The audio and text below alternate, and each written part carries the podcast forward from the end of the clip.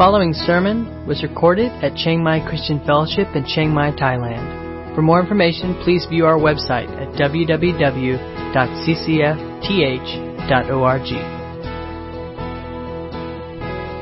This uh, f- phrase is probably familiar, familiar to us. Uh, the first and the last. The first will be last, and the last shall be first. Uh, and we see this uh, phrase repeated at the end of chapter 19 in verse 30, and again at the end of this parable uh, where Jesus says, the last will be first and the first shall be last. Uh, and we're, we're all familiar with it, and sometimes because we're so familiar with something, we think, um, we think we know what it means. But really, what did Jesus mean by this phrase? Right? What does it mean to be first or to be last? Um, how, how do I know if I'm first, or how do I know if I'm last, actually? And, and should I try to be first? Like, Am I supposed to, or, or should I try to be, actually be last so that in being last I can be first? Uh, well, this all gets really quite confusing, and it's easy for us to uh, feel like uh, I don't know what this means, and I think probably uh, I know for me I, I probably don't know what it really means. So we want to look at this passage and look at what Jesus is teaching here, and try to answer this question: What did Jesus really mean uh, by being last or being first? And more importantly, what does this expression or what does its meaning have to do with the way I'm living right now? Like, are we supposed to try to be first or what, what is Jesus telling us? Well, uh, let's jump into the parable first, and then we'll, we'll try to see what Jesus meant by this expression. Uh, the, the, scene of the parable, uh, Jesus says that the kingdom of heaven is like uh, the master of a house who goes out uh, early in the morning to hire laborers for his vineyard. And certainly the picture here is one of the grape harvest. Um, time to, to harvest the grapes, and of course the grapes, it's a, it's a, it's a very time sensitive thing. If they don't get the grapes in in time, they will spoil and rot and fall to the ground. So it's not the kind of thing you can, you can drag on. It's critical that, uh, that the work gets done quickly. So, um, uh, uh the owner of a vineyard would, would go to, uh, into, into town and they would look for laborers. And there were people who didn't own land, who uh, maybe were poor, uh, who worked as day laborers. And so he goes, uh, it says early in the morning, and for them, especially during har- harvest, uh, they would be expected to work 10, maybe even 12 hours, all the daylight hours, from 6 in the morning till uh, 6 at night. And so he goes early in the morning, probably six o'clock in the morning, and he finds these laborers and he agrees uh, to hire them for a denarius per day, uh, which was the standard uh, standard pay, standard wage for a day's work. And, uh, and, and in fact, so standard was it that in, in Roman times this was kind of not just in Israel, but throughout all of the Roman Empire, the standard wage for a day laborer. And so they agree and they go into the field and they begin working. Well, it says that the, the owner of the vineyard goes again at nine, nine o'clock in the morning and he finds more laborers standing around idle. That doesn't mean they were idle because they didn't want to work. It just means they hadn't found work yet. So they were standing waiting. And he talks to them and he says, uh, go work in my, my vineyard and I'll pay you what's fair. So they go. Uh, but it doesn't stop there. The, uh, owner of the vineyard comes back again at 12 noon and he finds more. He comes back again at 3 and still finds more who have not been hired, who have not been sent to work. And so he sends them out. But what's most remarkable is um, he comes again, it says, at the, at the 11th hour, which would have been about 5 o'clock in the afternoon. Okay, so the workday goes from 6 in the morning till 6 at night, and he comes at 5 o'clock right? There's one hour left of daylight, one hour left to work. And he says to them, uh, what are you doing here? Why have you not gone out to work? And, and these in the, in the last group, uh, say, you know, nobody's, nobody's hired us yet. Uh, and, uh, it would be easy to think that each of, each of the people in these groups are somewhat equal, and Jesus doesn't elaborate a lot about what these people are like, but here's how it would work. Uh, if you're hiring somebody, just like we do today, when you want to hire somebody, you you want the best candidate for the job, right? So you uh, have some kind of criteria that that the laborer fits the work that you're hiring them for, that they have the skills or the strength or uh, the aptitude for the work. So it would work that way in Jesus' day. So you go in the morning and uh, you would look for strong, strapping guys, young, healthy, people who look like they can uh, do a lot of work, right? And you would hire them first.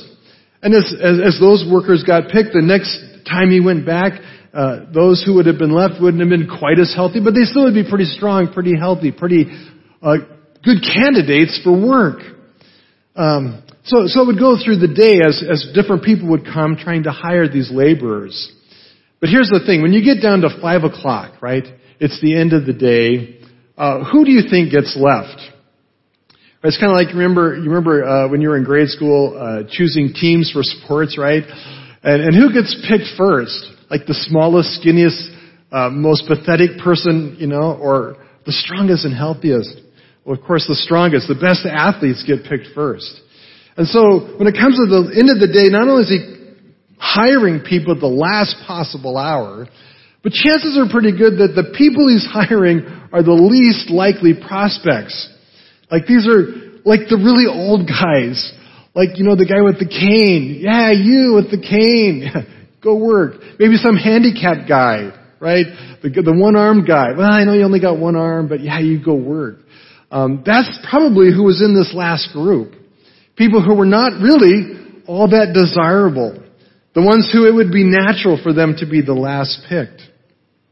So, um, but he does pick them, right? And he sends them uh, regardless of how qualified or how strong they may seem, he, he, he picks them and he sends them into his vineyard to work. And certainly uh, his action here uh, a picture of his mercy and compassion. And uh, he, he saw that these guys had not worked all day, and it wasn't so much that he needed the labor. Uh, there was only an hour left, but his heart went out to these guys. And the way it worked uh, in Jesus' day for these uh, laborers is they, they worked day by day. And uh, they were not given a month's salary, a month's wages, and in fact we see in a minute that they're paid at the end of the day because these guys are living day by day. And if they don't, if they don't uh, get paid, if they don't work, they don't get paid. If they don't get paid, maybe they don't eat. And we see that even uh, here in Asia for, for day laborers where they, they're just making enough to get by, just enough to live on. And so, if they don't work, uh, they don't eat. And so this, uh, this owner shows his, his heart of compassion and generosity as he sees these guys in need, and he uh, generously agrees to hire them, so at least they'll have something. Uh, but then the story takes a, a very interesting twist, right? And as, uh, as, it, as the day ends, it's time to pay them all. And, and so uh, the, the master of the house, the owner of the vineyard, gives some very specific instructions to his manager. And he says, um, he says, I want you to do this. I want you to begin paying them uh, with the last. Okay, here's that key word. Those who were hired last, I want you to pay them first. And I want you to give them a denarius. And, and a denarius, if you remember, was what the, the first group had agreed to work for. And it was again the standard wage for a full day's work. And so this, uh, this owner, this, this owner of the vineyard is, shows his generosity even further and that he blesses this group that worked for just one hour with a full day's wages. Um, and, and then he works down from there. And to each group, no matter how much they worked, whether it was the one that began at three or the one that began at noon or the one that started working at nine in the morning, he gives them each, every single one of them, a full day's wages. So at, this, uh, the, the people who got hired first, okay, there's that key word again, the first group, they start getting their hopes up. They think, man, if he gave all those guys a full denarius, a full day's wage, just think what we're going to get because we, we did work the full day, right? And he was, he, he gave them extra. Surely he'll give us extra. But it comes to this group, the first group, and he also gives them a denarius, right? Uh, how do you feel about that? Right? Do you feel like this, uh, this uh, landowner, the owner of the vineyard, do you think he's being just Is he being fair? Right? That's the question. And of course, uh, those who are in that first group, they do not think the landowner is being fair. They think they are being mistreated. And so they begin to grumble and complain about, uh, about his treatment of them. And they said to him, You have made us equal to those who have only worked one hour. But we are the ones who have borne the burden of the day and the scorching heat. We, in other words, worked more and we suffered more. Therefore, we should get paid more. It's not fair that we are being treated equal. Um, and, and as I said, maybe maybe these guys make a good point. And certainly, uh, anybody involved with labor law today might think, well, that's just not fair, right? Uh, and so the landowner replies with this uh, profound statement. He says, uh, uh, "Friend, uh, I did you no wrong, right? did you not agree with me for a denarius?" Right? He says, "Look, I I paid you exactly what we agreed to. Right? On the terms that we agreed upon. I am not being unjust because I have paid you what I promised you. And so he goes on, he says, uh, take what belongs to you, right? Uh, I, ch- I choose to give this last worker as I give to you. Am I not allowed, am I not free to do what I choose with what belongs to me? And then he says this, uh, this piercing statement, or do you begrudge my generosity? See, the problem was not that he had treated uh, the first group unfairly. The problem was that he had treated all the others with, with extra generosity, and the first group resented it.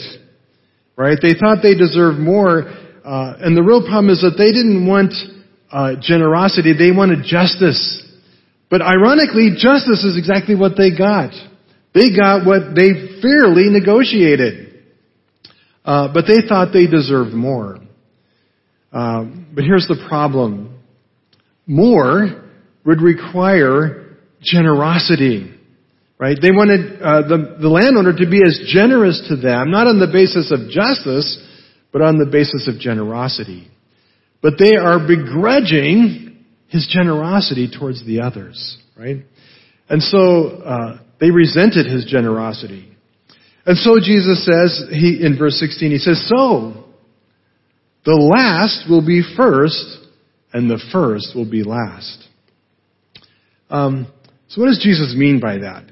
Uh, the parable kind of explains it, uh, but even at that, maybe we're still a little confused. Like, okay, uh, so so what it means is if we're first, we're going to be treated unfairly, and if we're last, we're not going to be. Like it's confusing, right?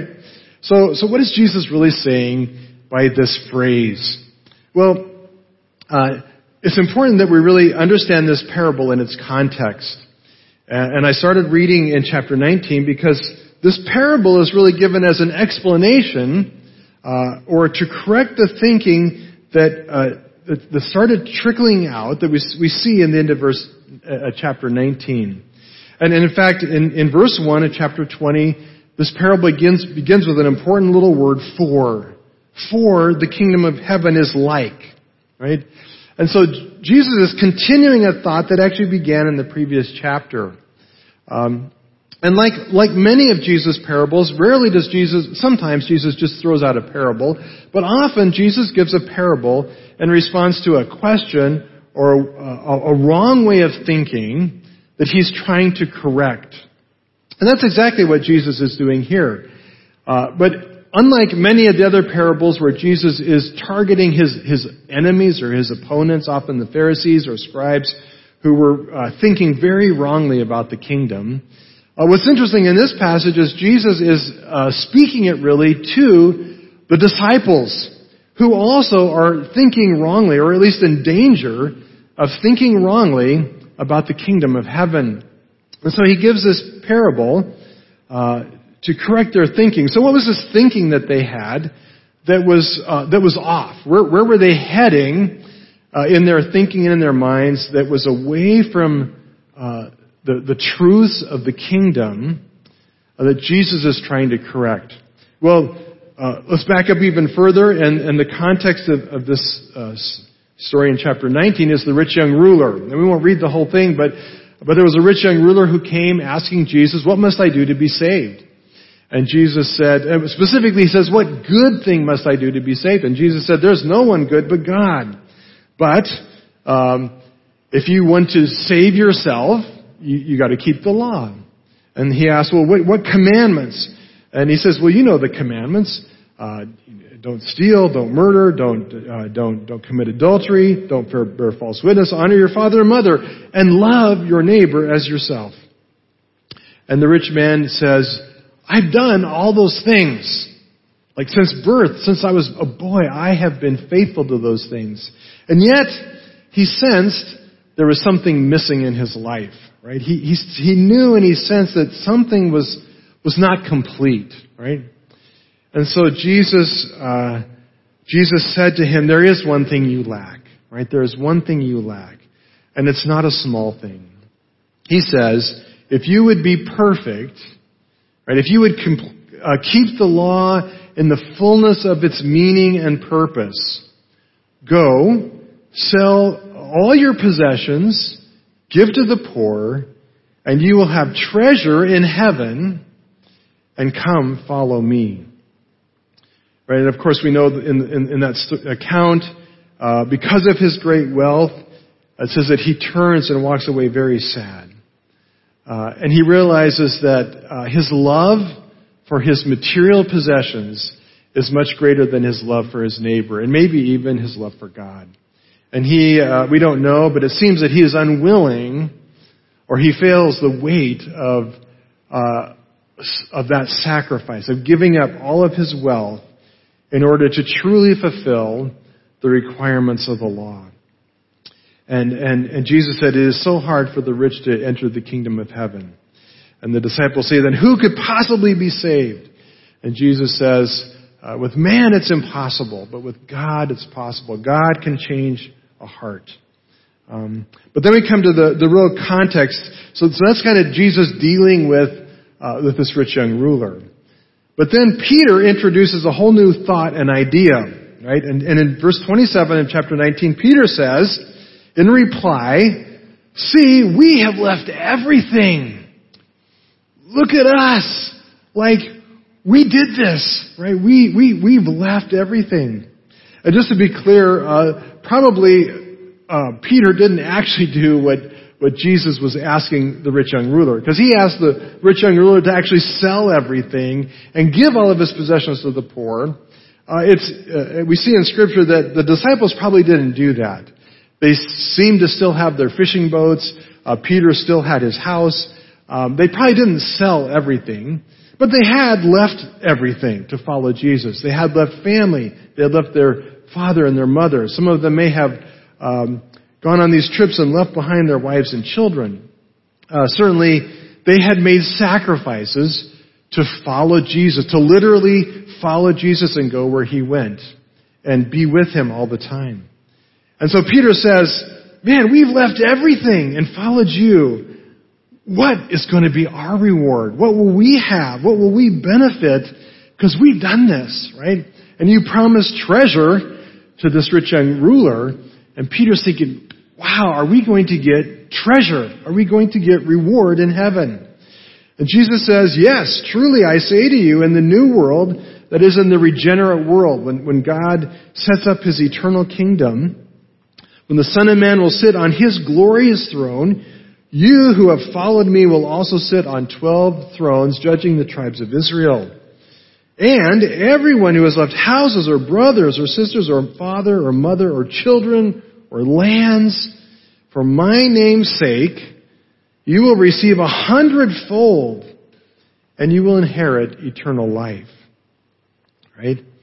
Jesus uh, uh, assures Peter and the disciples that they will receive incredible rewards. Uh, first, they will rule on 12 thrones uh, in conjunction with Christ.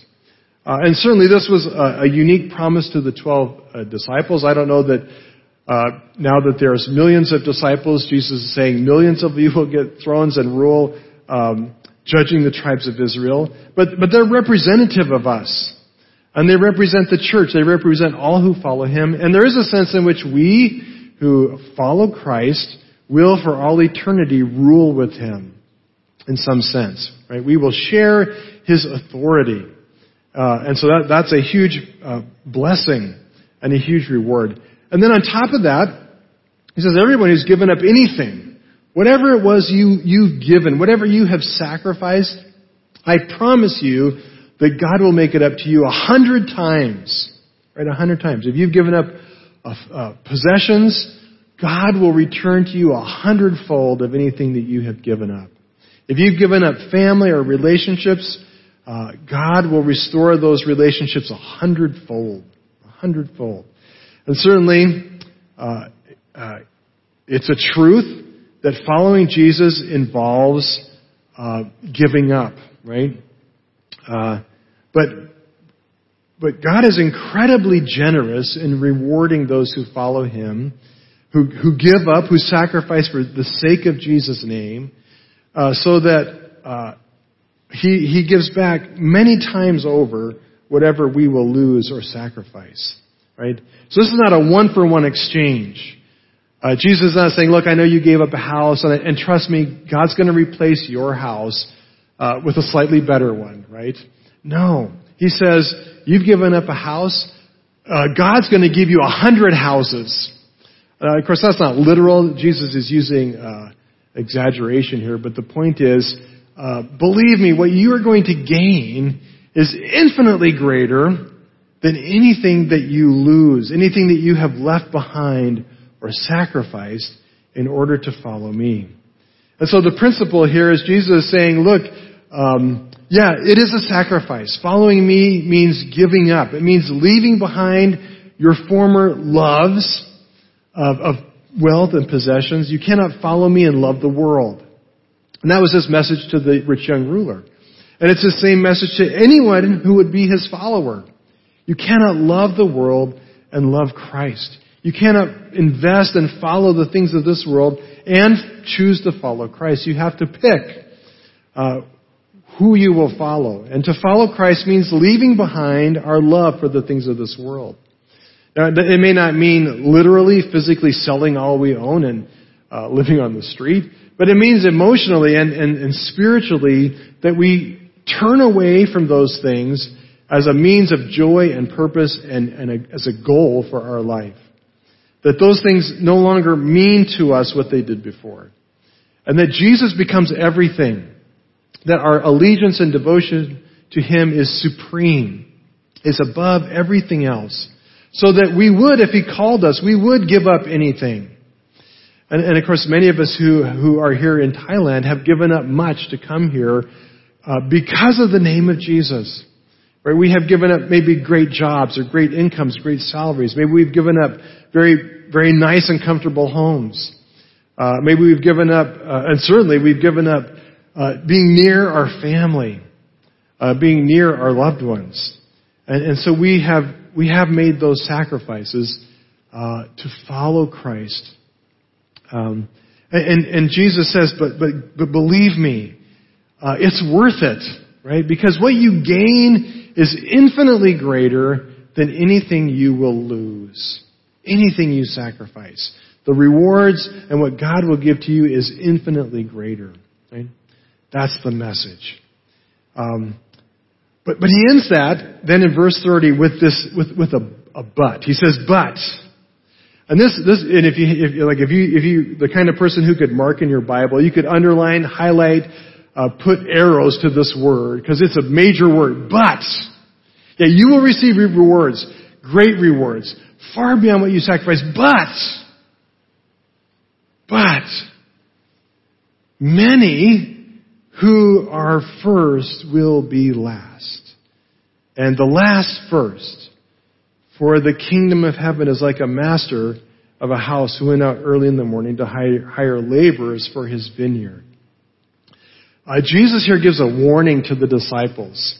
And, and what we have to see is this parable is explaining his warning to them. that yeah, you're going to get amazing rewards. But be careful about your heart. Be careful about your attitude in how you go out serving. And the problem is Peter asked a legitimate question, but maybe he didn't ask that question with the purest motives, right? He's revealing a dangerous trend in his heart that could be leading him in a, into a bad place. Not a place where he's disqualified from the kingdom, but a place where he uh, he forfeits uh, what God really has for him because his attitude is wrong, right? So what exactly is that attitude? What exactly then is Jesus uh, calling out in Peter and in the disciples and in us uh, that can get us in trouble? Well, it really comes down to this idea of, of uh, a relationship with God based on justice or based on generosity, right? And, and really the, the question that Peter was, was in danger of asking is, uh, God, we, we, Jesus, we have, we have given up a lot for you. Uh, surely we deserve great rewards in the kingdom. And, and, and Peter is saying that I, uh, I'm serving you and, and I'm basing my relationship with you on, on merit, on what I deserve, on what we are doing to earn God's blessing. And that's a dangerous place to be, right? Um, uh, and in that sense, uh, we don't want to be first, right? And so Jesus gives this parable uh, to speak to those exact issues. Um, and, and uh, specifically, uh, what does it mean to be first, right? Uh, clearly, the disciples were picked first, so they were first because they got picked first. Is that what Jesus means by being first? Literally, they were first. Um, probably not, right? That's not really, and because it's just the way it was. Um, but, but, but this idea of being first and last inherently implies some idea of competition, right? If you're competitive, if you like competing, uh, when you hear about being first, uh, what do you think of, right?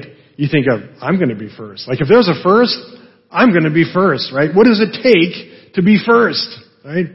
It's, it's a, it's a term uh, that implies competition. I'm going to be better at this than somebody else. I'm going to do it more than somebody else. Right? And that's exactly what, what uh, Jesus is addressing. This competitive attitude that says, I'm going to be the best, I'm going to be the best disciple. I'm going to be the best missionary. I'm going to be the best Christian. Right? And I'm going to deserve all these rewards. I'm going to work hard. And when, when I get to heaven, nobody's going to have more crowns than I have because I'm going to win. Right? Right? Uh, and some of us are super competitive, right? Maybe others of us are not so competitive. We feel like we always lose. And when we think of competition, we think not about being first, but being last, right? We think, well, I don't stand a chance, right? I'll never beat the apostle Peter.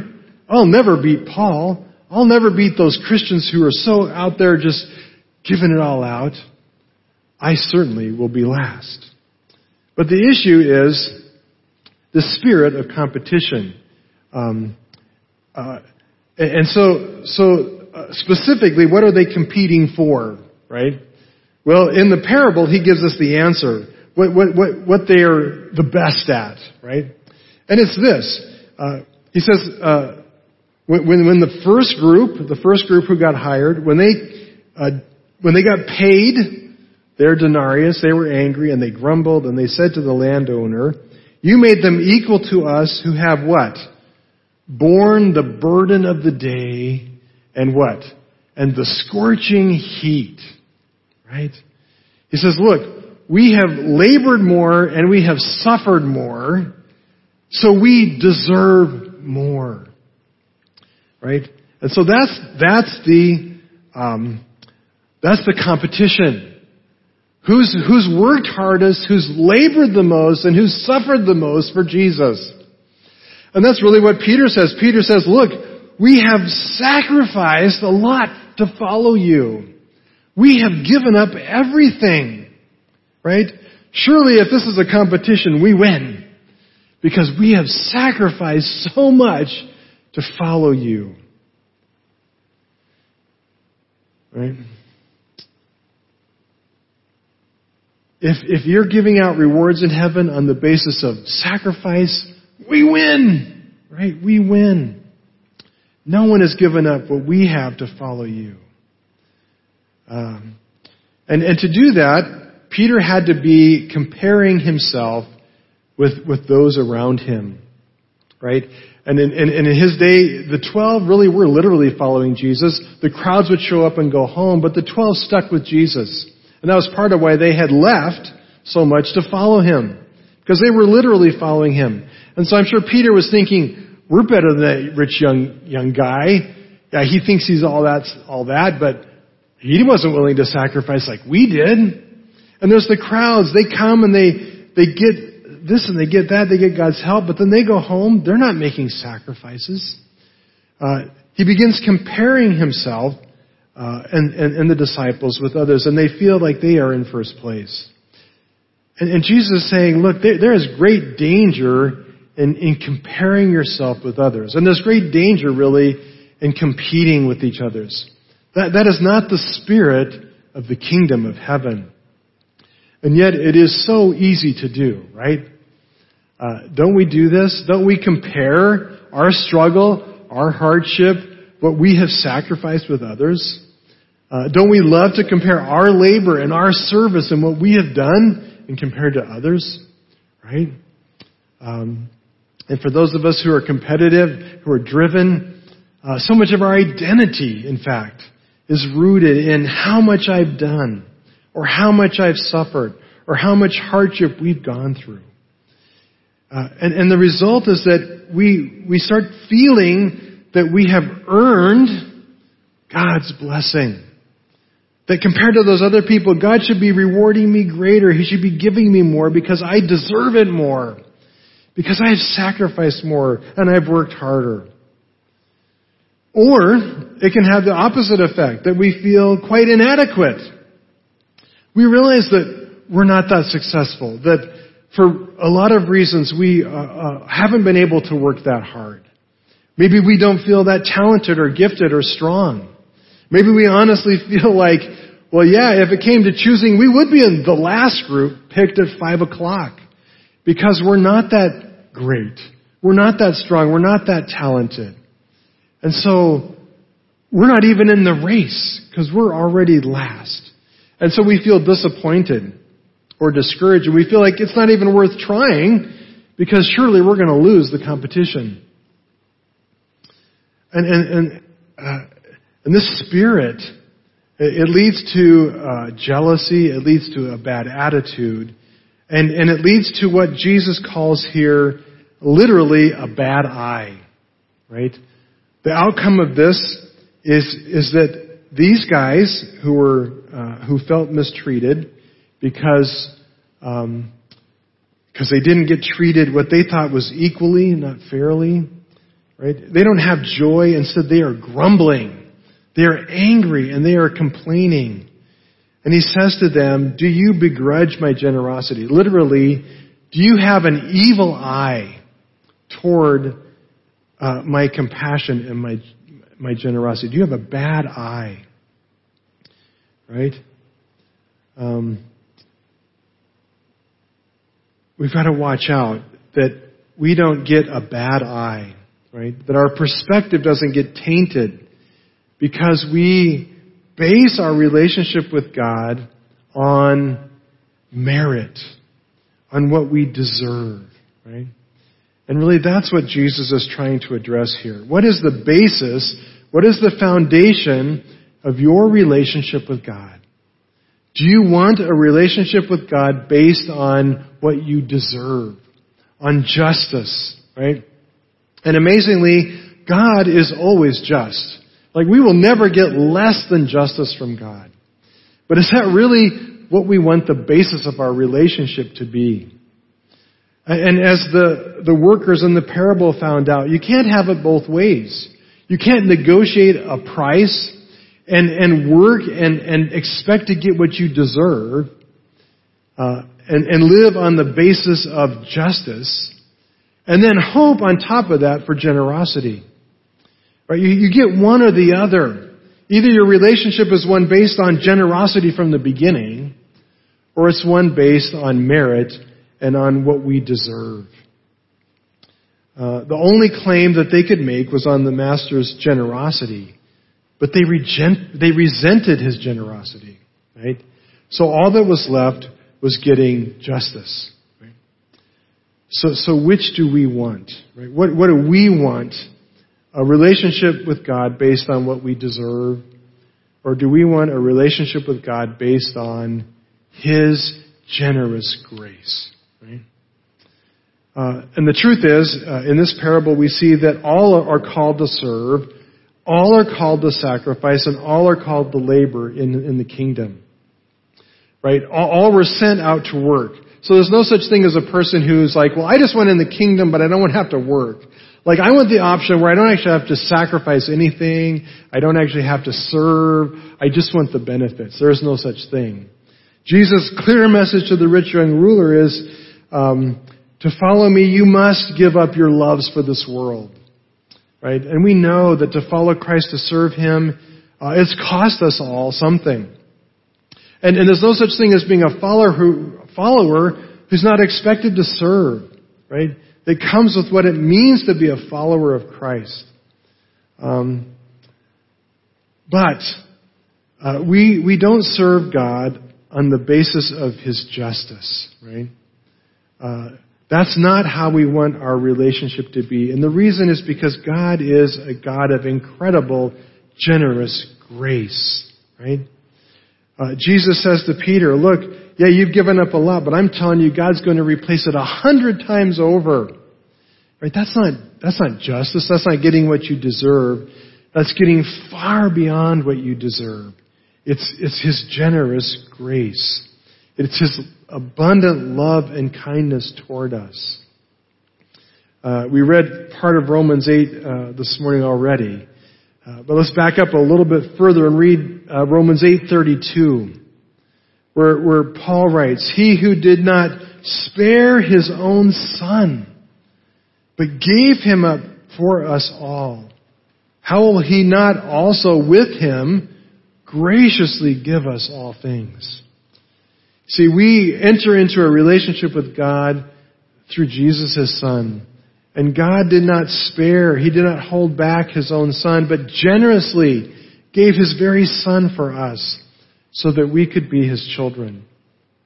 And so Paul says, along with Jesus, how will He not also with Him, with Jesus, graciously give us all things? But the basis of that gift is not our merit, not our hard work, not how much we have labored or how hard it's been. It is, it is His generous grace. Uh, because our relationship and our service to God are to be based on His grace, not our effort or sacrifice. Right? And, and so, so, so Jesus warns Peter, don't, don't strive to be first in the, in, in the competition of suffering the most or serving the most. That's missing the heart of the kingdom. Right? Um, and really, uh, as Peter listened and reflected on this, on this parable, he could, he could think, I'm in that first group because I was picked first, or because I'm an apostle, right? Uh, but, but if Peter really pondered it more and thought about it more, and, and what was the basis of Jesus picking and choosing Peter? Did, did Jesus uh, choose Peter because of his great education? No, he was just a fisherman. Did he pick Peter because of his, his character and because he was so mature? But we see Peter constantly mouthing off, constantly showing us his immaturity, right? All the way up to de- denying Jesus on the night he was crucified, right? If Peter were honest, he would have to say, no, really, I'm in that last group, right? I'm among those who was chosen at five o'clock because there's nothing that's special about me. It was, it was, it was God's very grace that He chose me at all. And, and isn't that true for us, right?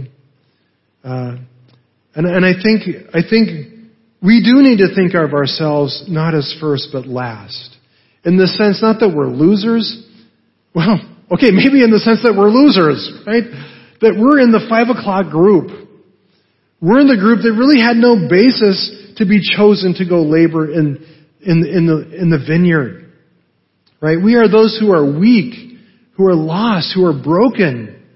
And we were chosen to go into His vineyard to labor as an act of kindness from the, uh, from the Master.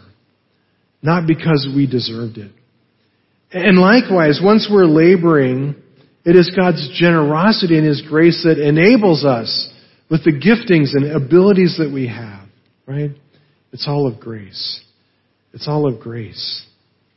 Um, and the problem is not which group we, we should be. It's not striving to be first so that we can be last. It's not striving to be last so that we can be first. It's realizing really we are last.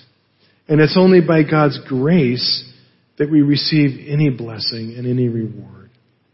So here's two quick tests as we close. Here's two quick things we can uh, kind of put our, our life to to see how we're doing on this. Right? First test. Uh, we can first question we can ask ourselves: uh, Does it make you mad or angry when others seem more blessed than you? Especially those who aren't working as hard or suffering as much as you are. Uh, in my years here working with missionaries, uh, I, I, see so many people who know they're sacrificing a lot, and they are. Like just being here in a foreign country, uh, dealing with uh, having to go to immigration and get permission every 90 days to stay here, to get visas and work permits, it's hard, right? Not always being understood because we can't speak the language very well. We, we make sacrifices, right? But, but do you feel resentment when others who don't seem to be sacrificing as much as you do are blessed, right?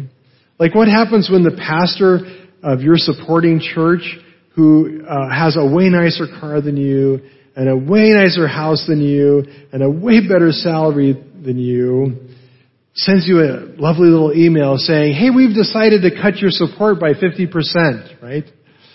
Um, do you feel angry that, oh, I'm sacrificing so much and he's living that very comfortable, easy life?